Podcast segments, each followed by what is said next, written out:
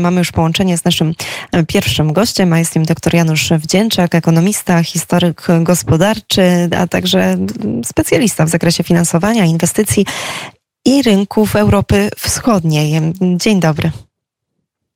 E, dzień dobry pani redaktor, witam serdecznie państwa. Panie doktorze, bardzo dziękujemy za czas dla słuchaczy Radia Wnet. No właśnie, kiedy mówimy o tych rynkach Europy Wschodniej, E, to może nie, na razie jeszcze nie o Europie, bo zaraz też się przeniesiemy do Polski, ale przenieśmy się do Rosji. Dzisiaj e, informacja, polscy europosłowie poparli w Strasburgu założenie już kolejnego tego pakietu sankcji. To już e, szósty raz, kiedy próbujemy w jakiś sposób uderzyć w rosyjską gospodarkę. Jest tutaj mowa między innymi o tym wykluczeniu z systemu SWIFT, ale już takim, aby to, te banki faktycznie zostały nim objęte. No właśnie, i tutaj panie doktorze, pytanie pytanie, jak z perspektywy tych 70 dni wojny e, wygląda rosyjska gospodarka, zważywszy właśnie na te sankcje, które są nakładane i co mm, też tak naprawdę z tym systemem SWIFT, bo czy w końcu on działa, czy nie działa, czy, czy te banki są z nim objęte, mówimy o przynajmniej tym jednym, z największym banku rosyjskim. Jak wygląda sprawa, jeżeli chodzi o sankcje i właśnie to, co teraz dzieje się w Rosji w wymiarze gospodarczym? Mhm. Pani redaktor, szanowni państwo, no, po pierwsze a propos podziękowania zawsze dla słuchaczy Radia Wnet znajdę czas, ponieważ to jest e, zacne radio, e, a przechodząc już tutaj merytorycznie. E, pani redaktor, system SWIFT, jego wyłączenie zostało zapowiedziane na samym początku konfliktu, tylko tutaj niestety zadziałała, zadziałały niektóre państwa Europy Zachodniej, tak, czyli Francja i Niemcy najprawdopodobniej z powodu ich ich lobbingu e, e, system SWIFT nie, nie został w pełni, e, ta blokada nie została do systemu rozszerzona na wszystkie banki. No, najprawdopodobniej my nie mamy tutaj pełnej informacji, z czego to wynika, tak? No, I trudno zresztą tutaj się takich informacji w jakimś trybie domagać, ale widzimy, że widzimy, że nie objęło to właśnie tych banków, które robiły, mówiąc wprost, które pośredniczyły w obsłudze finansowej interesów pomiędzy Europą Zachodnią a Rosją. Y, no tylko tak się to da wytłumaczyć, tak? Ponieważ tylko te banki, tylko w interesie tych państw było pozostawienie tych, y, tych banków w systemie SWIFT, więc wszystko wskazuje, że to one lobowały u Stanów Zjednoczonych, żeby zachować, y, zachować to. Obecnie widzimy, że po pierwsze odkryte na terenie obwodu kijowskiego zbrodnie, głównie w Buczy, tak, zbrodnie rosyjskie, jeszcze bardziej zradykalizowały postawy Stanów Zjednoczonych. I tutaj amerykański Departament Stanu, ale również Departament Skarbu cały czas pracuje nad poszerzeniem tych sankcji. No a z drugiej strony państwa Europy Zachodniej mają coraz mniej argumentów, tak, e, na rzecz e, obrony swoich interesów z Rosją.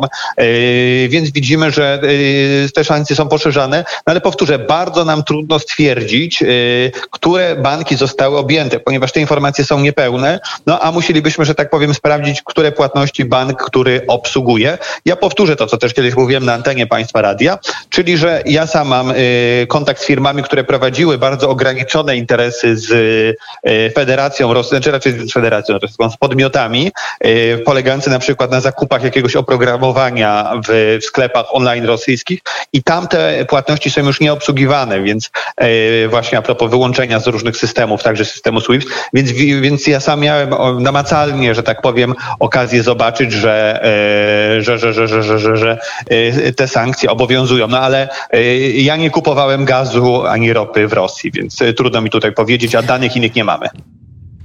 No właśnie, to zaraz jeszcze mm, do gazu i do mm, mm, e, przejdziemy. Panie doktorze, ale takie pytanie mówiliśmy kilkukrotnie tak naprawdę na przestrzeni ostatnich tygodni, kiedy te e, pierwsze sankcje zostały wprowadzone zarówno przez Unię Europejską, jak i przez Amerykę, o tej niewypłacalności, o tym, że bardzo mhm. możliwe, że w krótkim czasie będziemy mogli powiedzieć o bankructwie Rosji, o tym technicznym braku wypłacalności. Jak teraz to wygląda? Czy, e, czy, czy sądzi pan, że w najbliższym czasie to się stanie?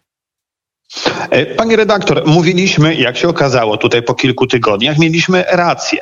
Pierwsze takie e, w rozumieniu bardziej rynku kapitałowego niewypłacalność Rosji nastąpiła zaraz po wybuchu konfliktu, kiedy Rosjanie e, mieli pomysł, żeby właśnie zablokować wypłatę odsetek od obligacji oraz dywidend dla spółek, znaczy dla zagranicznych akcjonariuszy spółek notowanych na rosyjskiej giełdzie. Potem oni się od razu to wycofali, bo właśnie zorientowali się chyba, że będzie to wzięte jako bankructwo. Dzisiaj mamy 4 maja, się patrzę właśnie na zegarek, mamy chwilę po południu i e, rosyjski rząd wziął udział właśnie w wyścigu z czasem, ponieważ dzisiaj mija termin zapłaty odsetek za e, obligacje, e,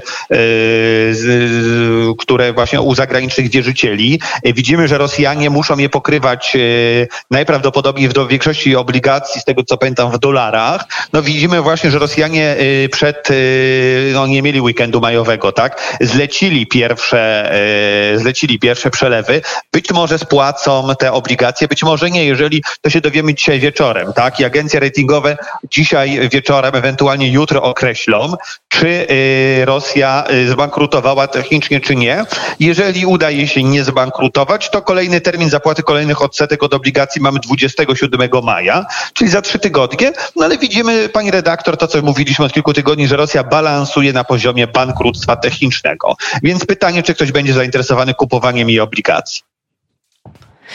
No właśnie, kupowaniem obligacji może nie, ale już kupowaniem ropy, ropy czy tych e, produktów naftowych niestety widzimy, że e, no tutaj nie ma takiej spójności, jak spojrzymy na Unię Europejską e, w tych sankcjach. Tu wspomnieliśmy o tym systemie SWIFT, ale dodatkowo właśnie ma być to embargo na ropę. Jeżeli chodzi o kraje Unii Europejskiej, tutaj mamy sześć miesięcy od całkowitego odcięcia się, ale mamy przecież Słowację, mamy Węgry, część tych państw, no, które wyłamują się z tego i pytanie, na ile, panie doktorze, uważa pan, że te sankcje no, dużo się o nich mówi, wydaje się, że są takie poważne, no ale jeżeli będzie takie, taki rozłam i część państw będzie i takie obchodziła, to być może one wcale tak mocno Rosji nie dotkną.